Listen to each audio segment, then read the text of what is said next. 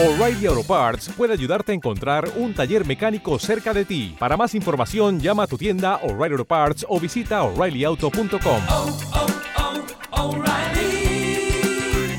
oh, Parts.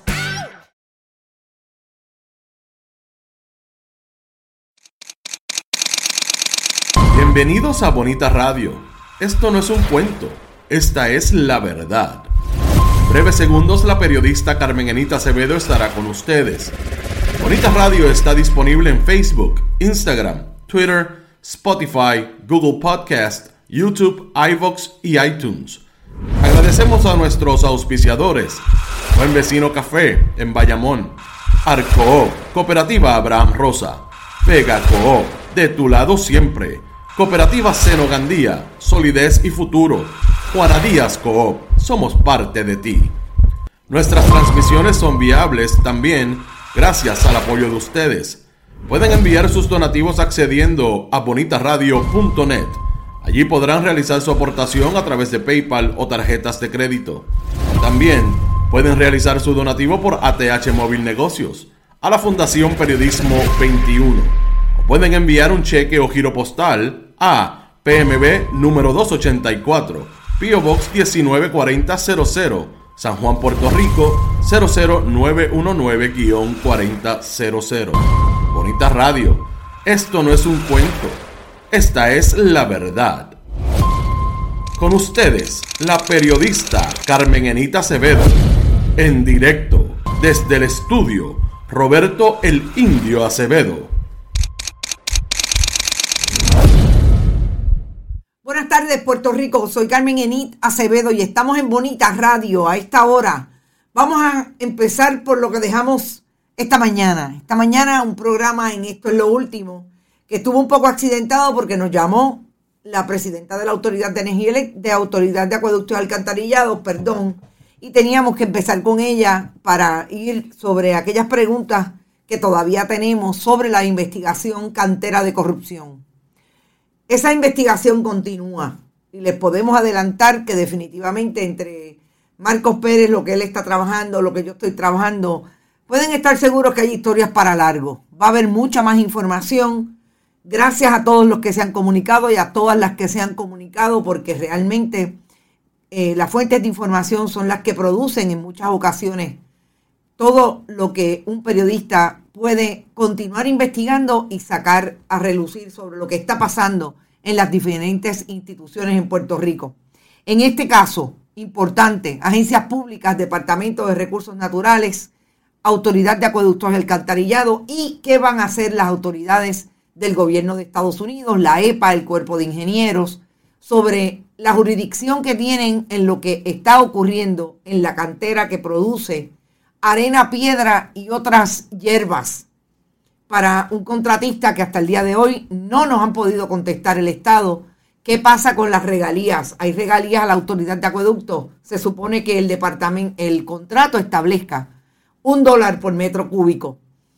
Esperemos que nos dé otra entrevista la presidenta de la autoridad de acueductos. Pero hoy, por esa información, dejamos fuera lo que me parece que era importante llamar la atención de lo que pasó, eh, de lo que pasó con el Partido Popular, la famosa resolución, vemos o no vemos, vamos a la Junta, no vamos a la Junta, y también lo que dejamos fuera del caso de Lisi Burgos y sus contradicciones contestando si en efecto es fiel creyente de la criminalización de las mujeres a través de su proyecto legislativo en unión a Joan Rodríguez Bebes, Proyecto Dignidad. Vamos a empezar por el Partido Popular.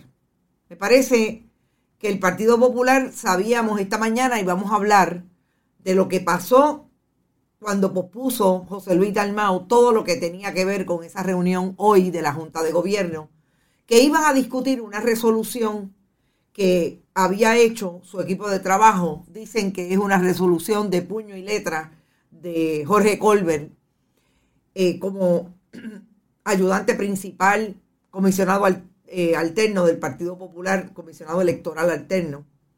Y básicamente traen información de lo que sabíamos que se quería discutir en ese proceso que alega José Luis Dalmao va a ser un proceso democrático en la Junta de Gobierno, eh, a través de la Junta de Gobierno para consultar a la base del Partido Popular, a los bonafides populares, y allí establecer si qué tipo de ELA, Estado Libre Asociado, como ellos lo pintan, Estado eh, o un ELA mejorado o libre asociación.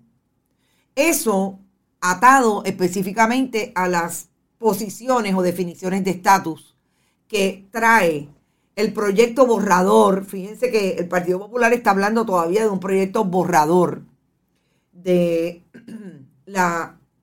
eh, las congresistas Alexandria Ocasio Cortés, eh, Nidia Velázquez y el congresista eh, de recursos naturales que también de recursos de la Comisión de Recursos Naturales de la Cámara de Representantes Federal, Raúl Grijalva y Jennifer González.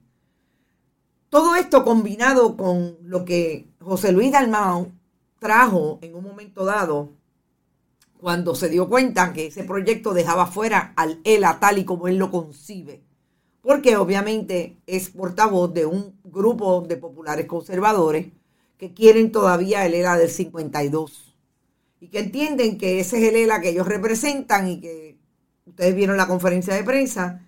Eh, de hecho, si tenemos la conferencia, no, la conferencia de prensa no necesariamente la tenemos. Es que estoy cruzando los temas porque esta mañana quería hablar también de, y de hecho, si está por ahí ese video, lo vamos a utilizar cuando hablemos del asunto de Lisiburgo y la criminalización de las mujeres. Pero José Luis Dalmau, en también una conferencia de prensa donde gritó muchísimo y se levantó y dio puños en la mesa, etc., lo hizo representando a esa ala conservadora diciendo que dejaron fuera el ELA que él representa. El ELA que todos los populares que dice él hablan desde... ¿Te está gustando este episodio? Hazte fan desde el botón apoyar del podcast de Nivos. Elige tu aportación y podrás escuchar este y el resto de sus episodios extra. Además, ayudarás a su productor a seguir creando contenido con la misma pasión y dedicación.